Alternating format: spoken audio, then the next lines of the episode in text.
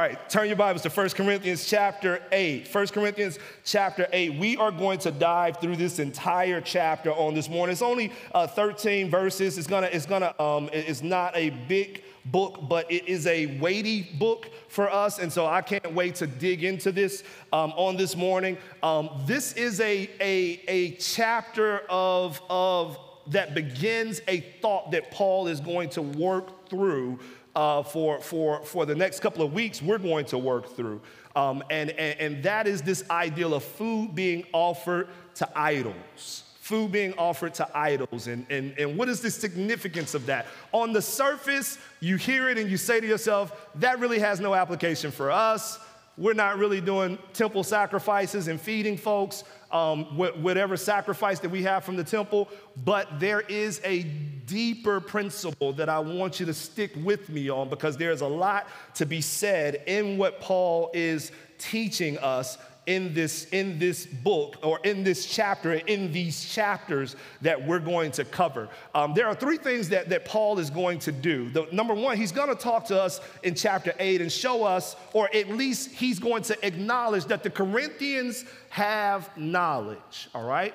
The Corinthians have knowledge, and that's an important thing that they have knowledge. But the second thing he's going to do is show us that knowledge is not enough. The Corinthians have knowledge, but Paul is about to show us that even though they have knowledge, knowledge is not enough. And then the last thing that Paul is going to do is he's going to share with us a higher good that we can pursue and a way that we can pursue it. Or at least we're going to talk about that way in which we can pursue it. So, He's acknowledging that the Corinthians have knowledge. He is revealing that although they have knowledge, that knowledge is not enough. And he's going to give us a way in which to pursue a higher good, or we're going to offer a way in which to pursue a higher good. Now, what's happening here as we talk about these Corinthians who are um, asking questions about food being offered to idols? In the very first verse, Paul says um, in verse in verse um, verse one of chapter eight, now concerning food offered to idols. Paul's words here again are a response to a question that is being asked by the Corinthians. Verse 1, now concerning food offered to idols. As we've talked about, um, um, up to this point, Paul has been kind of addressing questions in, in, for the last couple of chapters, and he's saying, now concerning this. In other words, you wrote about this, I'm about to give you some thoughts on this. Now concerning that, you wrote about this, I'm about to give you some thoughts on this. And now he moves to food offered to idols. Now concerning food offered to idols. For those of you who have been following along in this series, you probably know by now that pagan worship in ancient Corinth was, in fact, a pretty big deal. There was a lot of rituals that are being performed in honor of these false gods. There is uh, some, some of these rituals are even sexual in, in nature and explicit in nature. But also, there's a lot of rituals of sacrifices and feasts that were held in honor of these false gods. And it seems that sometimes the sacrifices were made, and then the feasts that were held in and around the temple where the sacrifices were made used the food that was sacrificed in worship in honor of this false god. However, other times the sacrifice meat appeared in the local marketplace, even to be sold later for for just normal cooking and eating for the random citizen in the community. So there are multiple layers to this question that Paul is about to address in these next three chapters. Remember, I told you that, it's, that this question actually stretches from chapter 8 to chapter 10. But there are so many thoughts, important thoughts for us to explore here, thoughts that reach far deeper than, than just dietary decisions. These are thoughts about idolatry and faithfulness, thoughts about true wisdom versus accumulated knowledge, thoughts about pride and humility, thoughts about love. Nevertheless, as I mentioned, there are multiple layers to this question that Paul is dealing with. And the first layer is this public participation in pagan and idolatrous worship in which the Corinthians were participating in a temple ritual where food is sacrificed to an idol and then used as a as, used in a feast as a sort of consummating act of worship to that idol. Public worship public participation in pagan and idol worship, and then the food that's used in that sacrifice is now is part of the feast in that temple, in that worship ritual. That's one angle to this. There's another angle to this stuff that Paul is dealing with. Private participation in a meal with unbelievers who have purchased some of the meat that was left over from Tuesday Temple Steak Night and, and was later sold in the local markets for just good old fashioned dinners. Okay? So you got so you got one angle which is I'm in the temple and I'm participating along with these people. This sacrifice has been made. We are participating and eating the dinner from this sacrifice. But then we also have a a, a, a, a, a different angle where there's just food in the marketplace.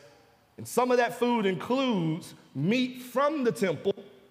And people have bought the meat brought it home and they're cooking the meat. All right so those are couple, those are two at least two angles. So the second angle, this this idea of purchasing it and bringing it home. Try to picture going to somebody's house for a barbecue and and the guy bringing and there's a guy that's bringing uh, to the barbecue some fresh steaks over from the market on Wednesday evening after Tuesday Temple Steak Night and, and, and picture him going on and on and on about the great deal he, that he got on these steaks. And then somebody asks him, hey, hey, um, hey man, uh, these come from last night's temple rituals? And the guy looks at them and looks at the people that asked the question and responds, I don't know. Who cares? How am, I, how am I supposed to know that? Who cares? Why does that matter? What do we do as Christians in a situation like that? That's something that Paul is going to address as well. And then this is something that Paul is going to address private participation in a meal with people who are now believers but have been so impacted by their former indulgences in that idolatrous lifestyle. People that live that life, people that worship in that temple, people who are so connected to those things that now that they are saved, and even though they are walking with Jesus and have freedom in Jesus, they can't eat food that even has a hint of being connected to those experiences. What do we do in situations like that? And why does that matter? These are the type of things that Paul is dealing with, and all of those things have relevance for us. All right? So you understand where we're going? Okay. So, the first thing I said that Paul does is that he acknowledges their knowledge. He acknowledges that they, in fact, do possess and carry knowledge. He says in verse 1 again, now concerning food offered to idols, we know that all of us possess knowledge. Many people believe that Paul is pulling these words from the thoughts of the Corinthians. Maybe they've written these words in the letters that we talked about, um, the earlier letters that we don't have copies of. Maybe they've reported these words back to him, which we know people have, have actually reported to Paul things that are going on in Corinth. Maybe he's heard these words somewhere else in Corinth, spoken to people, uh, spoken by people from Corinth. But the point is this in reference to the validity of the question, is this food bad in and of itself? Paul is quoting the Corinthians saying, Now we know that this food is harmless to us. This food is harmless. There is no demon in the temple Tuesday Tuesday night steak steaks, all right? I mean, steak night steaks. Does that make sense? There is no demon in the Tuesday temple steak night steaks. There's no demon there. They are just good steaks, and, and I love Jesus just like the next guy, and I'm just a little hungry, and I just want to have a good steak and just leave me alone when I eat the steak. And even more so, they're probably saying, and thanks to your teaching, Paul, we know that we no longer have to worry about this steak being clean or this steak being unclean, because we have what? Freedom in Christ, and all things have been cleansed. And here's the truth of the matter in many ways, they're absolutely right. If that's the thought that they're taking to Paul in their letters, then they are right. In Christ, we are no longer defined by the food we eat. We are not clean or unclean based on the food we eat. Jesus affirms that truth in Matthew chapter 15, verse 11, where he says, It is not what goes into the mouth that defiles a person, but what comes out of the mouth that defiles a person. The Apostle Peter tells us about a vision that he had in Acts chapter 11. And in that vision, there is, a, there is all sorts of things that are brought down um, that, that God instructs him to slay and eat, kill and eat. And Peter says, No, no, no, I've never eaten, touched any unclean thing. And God says, Listen, Peter, what God has made clean, do not call common. And even Paul, so you got Jesus, you got Peter, and even Paul in Romans chapter 14, verse 14, he says, I know and am persuaded in the Lord Jesus that nothing is unclean in and of itself. So we know that this truth is actually true, that the food does not make us. Paul even acknowledges this truth in this chapter. Look at verse 8. He says, Food will not commend us to God. We are no worse off if we do not eat, and no better off if we do. Paul acknowledges that yes, food doesn't get it gets you in closer to God, or it doesn't get you any farther from farther from God. There is no proof that you love Jesus any more or any less based on the diet that you have. Now, that might not be news to some of you in this room or some of you that are watching, but that is absolutely news to many people who hold to dietary laws and dietary restrictions. In fact, many people in Paul's ancient audience and many people even in our modern day audience would find such a thought deeply offensive. But the Corinthians have this right knowledge. And Paul acknowledges that knowledge. Here's another truth that Paul acknowledges and that the Corinthians get right. Look at verse 4 of chapter 8. Therefore, as to the eating of food offered to idols, we know that an idol has no real resistance and that there is no God but one. Here again, Paul is quoting the Corinthians and acknowledging that now we know that idols have no standing before God and that there is only one God, the triune God. Verse 5, look with me. He says, For although there may be so called gods in heaven or on earth, as indeed there are many gods and many lords, yet for us there is one God, the Father from whom are all things and for whom we exist, and one Lord, Jesus Christ, through whom all things and through whom, I'm sorry, through whom are all things and through whom we exist.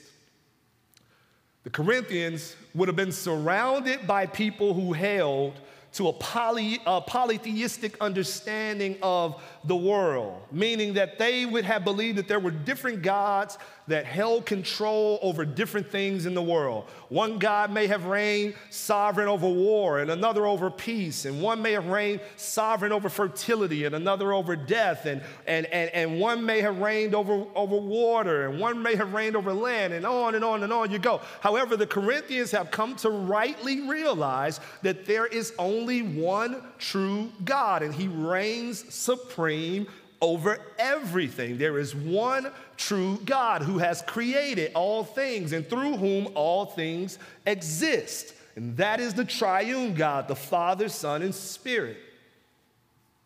So, like the previous truth, many people in Paul's ancient audience and many people even in our modern day audience would also find this thought deeply offensive.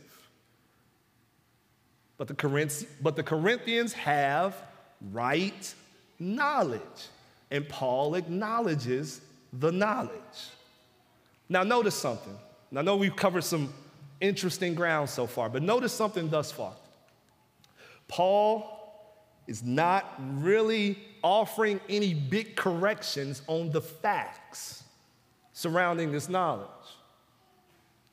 There are no theological quibbles here pertaining to this knowledge. There are no technicalities to correct pertaining to this knowledge. From what we read in this passage, it appears that Paul actually has no major qualms with the details surrounding the knowledge that the Corinthians possess. So, what's the issue in the passage? And this is where we determine that knowledge is simply not enough. Look at verse 1 again. Now, concerning food offered to idols, we know that all of us possess knowledge. This knowledge puffs up, but love builds up. You know, the ESV, which I love, in an effort to separate this particular knowledge of uh, this particular knowledge concerning food offered to idols takes a little bit of a liberty here by placing the word this in this text. And dare I say, with my limited biblical understanding or my li- limited understanding of, of interpretation and Greek and all of that, I believe it's a liberty too far. And here's why. Number one, it's not in most, of, uh, most versions of Scripture, even in modern versions of Scripture. You can look at NIV, you can look at CSB, you won't see that this in there. And number two, it's not the kind of knowledge that's the issue here. You see, Paul has not really had any issue with the kind of knowledge. Paul has another type of issue that's at play. It's the knowledge being severed from love. You see, Paul acknowledges their knowledge. The danger isn't the facts. The danger is that there is a certain kind of knowledge accumulation that can be established apart from love. And that knowledge, more often than not, carries or invites pride, division, spiritual abuse, and so forth and so on. The word phrase here, puff up, it means to inflate, inflate one's own understanding of themselves, to boost up one's perception of themselves to themselves. It means to make yourself more important in your own eyes. Knowledge can do that. Not just this knowledge, you understand that? But knowledge in general, as the other versions articulate. Knowledge can have the debilitating effect of convincing you that you that just because you're right, your voice is the only voice that matters in a room.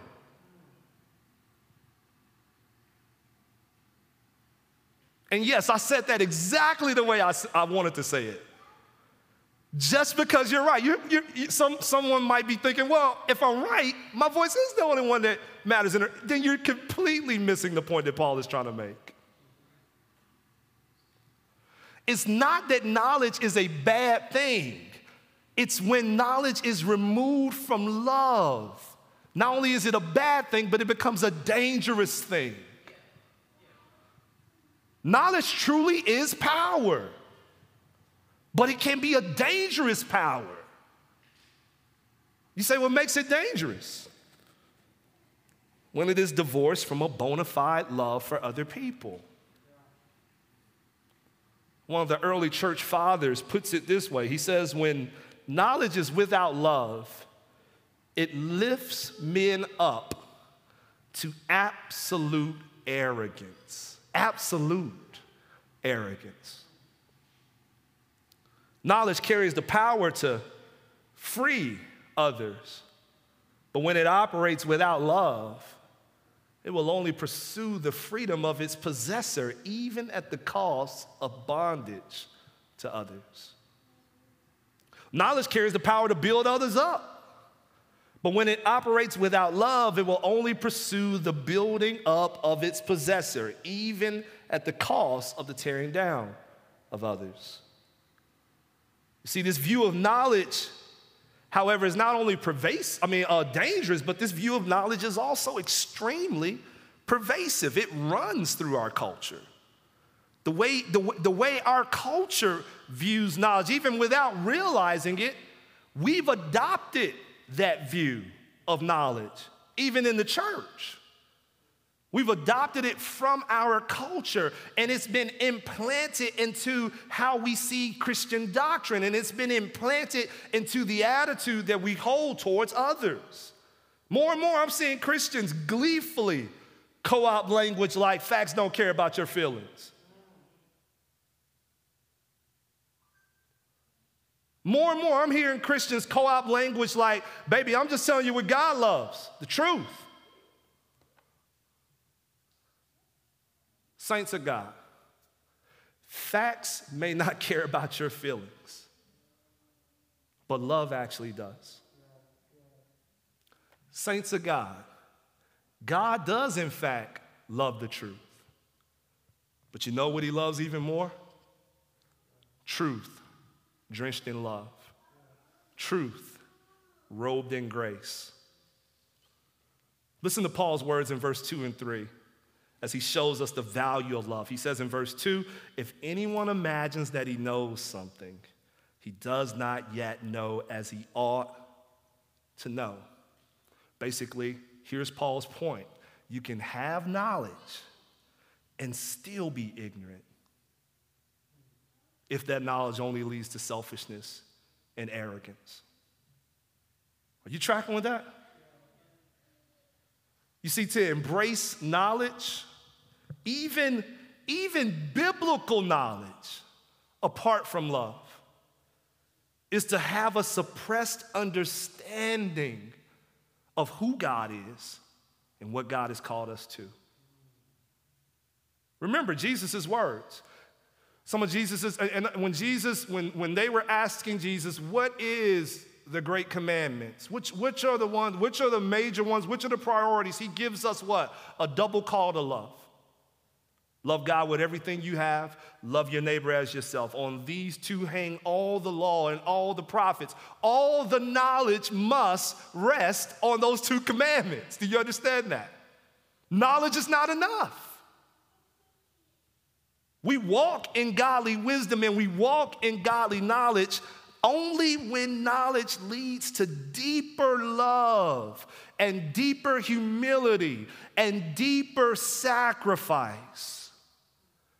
I love what Paul says in verse 3. He says this But if anyone loves God, he is known by God. Paul is making a bold contrast here. There are some of us who concentrate more on what we know rather than who we love, but that wrong emphasis can create this very sobering reality that Paul is outlining here. And that is this we can know a lot about God. But if we are void of love for God and void of love for others in that knowledge, we lack the greatest knowledge of all, and it is this to be known by God. You can know about God and not be known by God. James chapter 3, verse 13 says this Who is wise and understanding among you? Wise and understanding. In other words, who are the people that know, that truly know? James says this By his good conduct, let him show his works in the meekness of wisdom. Wisdom produces meekness. And then he says this, but if you have bitter jealousy and selfish ambition in your hearts, do not boast, listen, and be false to the truth. You can have the truth and be false to the truth? How can you be false to the truth? When your truth carries no meekness, when your truth carries no love, when your truth is operating outside of the confines of grace and mercy. Then he says, This is not the wisdom that comes down from above, but it is earthly and unspiritual and demonic. Verse 17 of that same chapter, he says, But the wisdom from above is first pure, then peaceable, gentle, then open to reason, full of mercy and good fruits, impartial and sincere. That is true knowledge of God. You see, some of us have been fooled into thinking that wisdom and knowledge is just all about facts, that is all about content. But facts that lead to selfish ambition in our hearts is earthly wisdom. Facts that lead to selfish ambition in our hearts is unspiritual wisdom. Facts that leads to, more, uh, to a more de- divisive spirit is even demonic wisdom. True wisdom is not just content and facts. True wisdom and true knowledge is a posture, it's a attitude, it's a desire to see the good in others and, and a desire to see good for others. So, yes, pursue knowledge, saints, but not as a weapon to beat down your brothers and sisters, because that's not true godly knowledge. Pursue to use knowledge in a way that is shaped by love and, and, and leads your brothers and your sisters to encouragement in the Lord. Now, there's one more value that Paul wants to bring under the value of love. Knowledge is not enough. Love must be anchored, in, or, or rather, knowledge must be anchored in love, and freedom is not enough. Look with me in verse 8. He says, Food will not commend us to God. We are no worse off if we do not eat, and we are no better off if we do. But take care, listen, that this right does not somehow become a stumbling block to the weak. For if anyone sees you who have knowledge eating in an idol's temple, will he not be encouraged if his conscience is weak? to eat food offered to idols. Here, Paul is taking on the value of freedom, and he's taking that value and he's weighing that value against love. Here's an interesting thing about this text there's a word in the very first verse of this text build up. Love builds up. And then Later on in verse that we just read, the verse that we just read, verse 10, he says, or um, yes, verse 10, he says, For if anyone sees you have knowledge, sees you who have knowledge eating in an idol's temple, will he not be encouraged? It's the same word in the Greek. Build up, in other words, love can build up, all right? Or a pursuit of freedom over love can also build up but build up in the wrong way. Are you tracking with that? That you can build people up with love or with selfish pursuit of, uh, with their own selfish pursuit. You can still build people up, but you build them up in the wrong way. One builds them up towards godliness, the other one builds them up towards sin.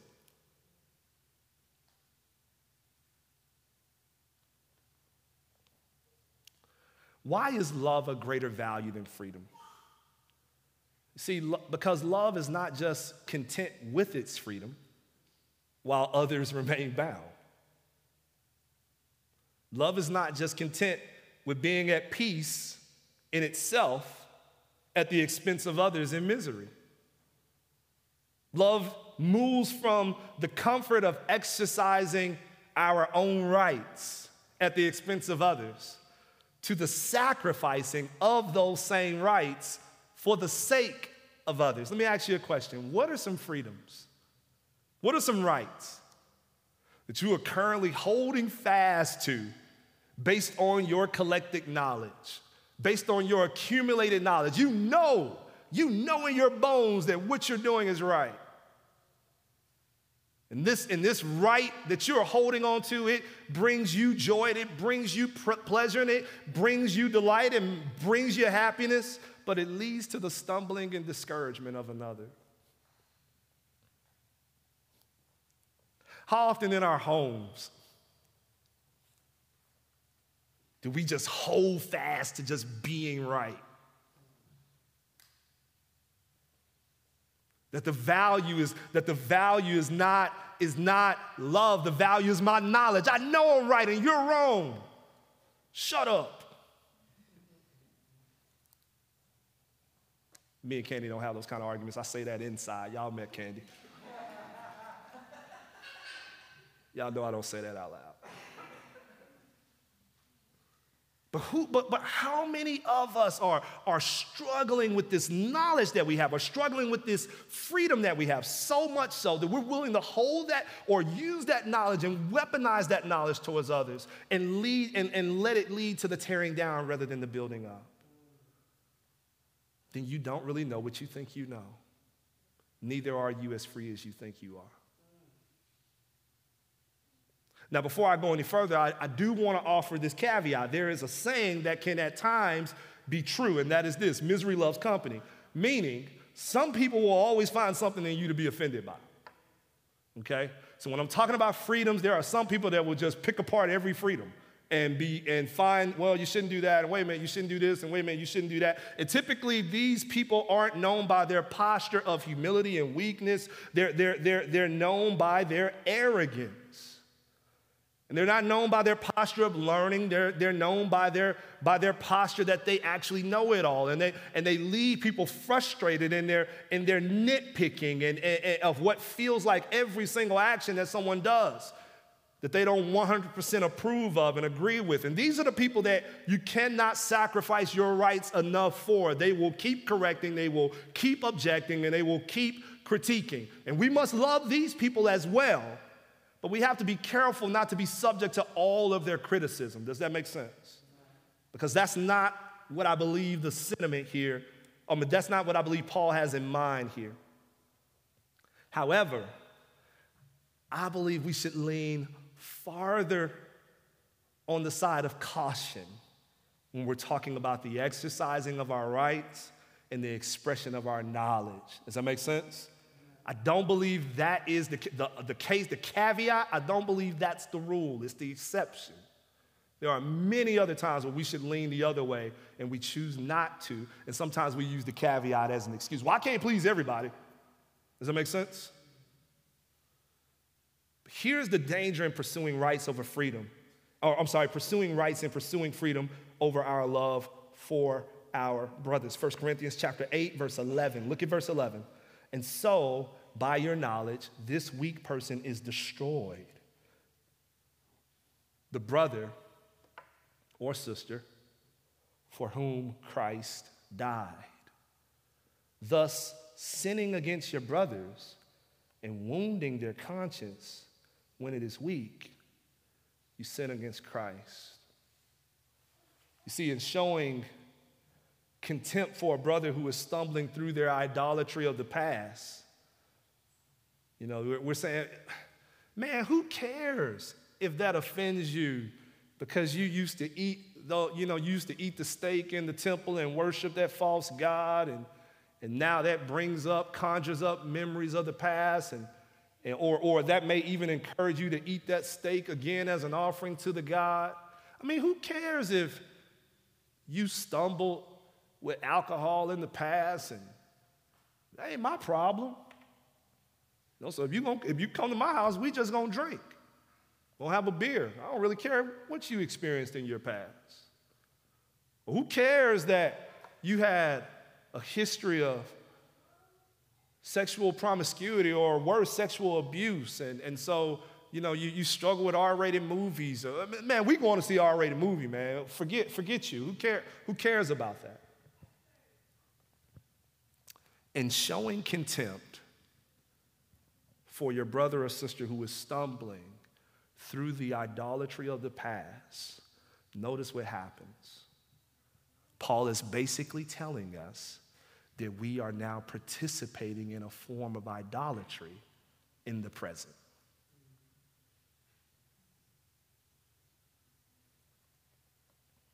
Did you hear what he said in verse 10 or verse 12? Thus sinning against your brothers and wounding their conscience when it is weak, you sin against Christ. Idolatry. You say, what kind of idolatry? The idolatry of self. You've placed yourself in the most important position to the point where you say, well, hey, it's my rights. I don't care whether they're hurt or not. It's my rights. I don't care if it's sin against Jesus or not. It's my rights. And so, in, in claiming your rights from idolatry, you're participating in idolatry. In that moment, we love our food more than we love our brother or our sister. In that moment, we love our beer more than we love our brother or our sister. In that moment, we love our movie more than we love our brother and our sister. In that moment, we love our right to a thing more than we love our brother and our sister. In that moment, we love our knowledge that there is nothing wrong with what I'm doing more than we actually love our brother or our sister. In that moment, we love ourselves more than we love our brother and our sister. However, since Christ also died for your brother, and since Christ died for your sister, and so since he died for them, when we love ourselves more than them to the point that we lead them to stumble, we are in fact sinning against Jesus himself.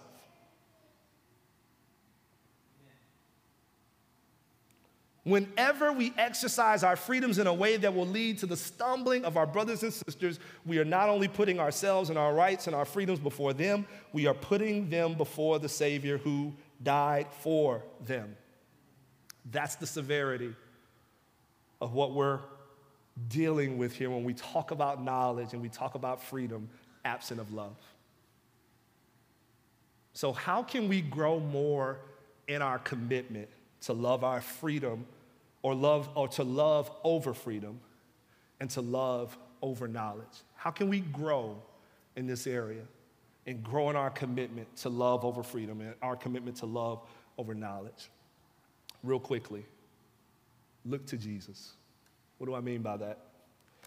Jesus, Jesus' love of us trumped his knowledge of us. And Jesus' love of us trumped the exercising of his rights as the holy triune God. Jesus had perfect knowledge of us. He was right about us, completely right about us. He was right that we were sinful and, and we were fallen in every way imaginable. And, and he was right that instead of grace and mercy, with absolute, absolute, uh, instead of responding to grace and mercy with absolute allegiance, we would constantly stray from his perfect will. And we would constantly choose our own way, even when that way led to even more pain for us and more heartache for us. He was right about us. He has right knowledge of us. He knows us intimately and deeply. However, instead of acting on that knowledge and exercising his rights in light of that knowledge, he forsook, he forsook his rights to judge us with eternal wrath and hell. He emptied himself of those rights. He took on the form of a servant. He became poor. He lived a life of humble and meager, meager circumstances. He took our punishment on the cross in order that we might be set free. Jesus knows what it means to choose love over the exercising of rights because he did it for you and he did it for me. So every time we're tempted to choose ourselves over others, every time we're tempted to say, you know, man, facts don't care about your feelings. I don't really care how you feel about this. This is just true. Deal with it tough. We can look to Jesus and we can find a reason to sacrifice our, our knowledge of a thing in order that we might fuse it and shape it with the kind of love that's going to live to, uh, that's to lead to the uplifting of those in which we're speaking to and sharing life with. Every time we're tempted to choose ourselves over, an, uh, over the other, we say, man, listen, I, I know that it's okay for me to do this. Tough luck for you. You just deal with it. We can look to Jesus and we can find a reason to sacrifice our freedoms as he did for the sake of love. You see, the first question I should ask when deciding whether to give up a right, or the first question I should ask when deciding whether, whether or not I should, I should let an argument go, in order that I might be lifted up or in order that I might find comfort, the first question I should ask is not, why would I give up my rights for this person? No, the first question should be, how could Christ give up his rights for me? How could he give up his rights for me? And let that question fuel the way that you engage one another. As the hymn that song the great hymn by Charles Wesley, he left his Father's throne above, so free, so infinite his grace, emptied himself of all but love, and bled for Adam's helpless race. Tis mercy all, immense and free, for oh my God, it found out me. Amazing love, how can it be that thou, my God, should die for me? That's the question that needs to be rehearsed in our hearts. Amazing love. How can it be that God, my God, would die for me? And let that fuel how you exercise your rights, and let that fuel how you exercise your knowledge. This is what Paul has in mind when he speaks in verse 13, and he says, Therefore, if food makes my brother stumble, I will never eat meat, lest I make my brother stumble. Because my brother is a brother who Christ died for and because Christ gave up all that he gave up on my behalf, if my brother is struggling with meat and thinking that this meat is gonna, is gonna somehow tie him to idolatry and tie him to idols, then we don't have to eat it.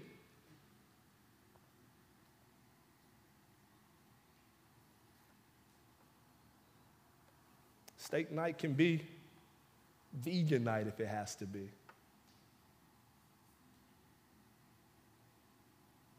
Saints, this is the call that we've been given. Not to be right, not to exercise knowledge in such a way that it serves as a weapon and as a battering ram. And not to exercise our freedoms in such a way that it serves as a battering ram but to let love shape and mold all of it in your homes, on your jobs, in your communities, and amongst the saints, amongst the brothers, amongst the sisters. Why? Because that is exactly what our Savior has done for us. Let's pray. God, we love you and we thank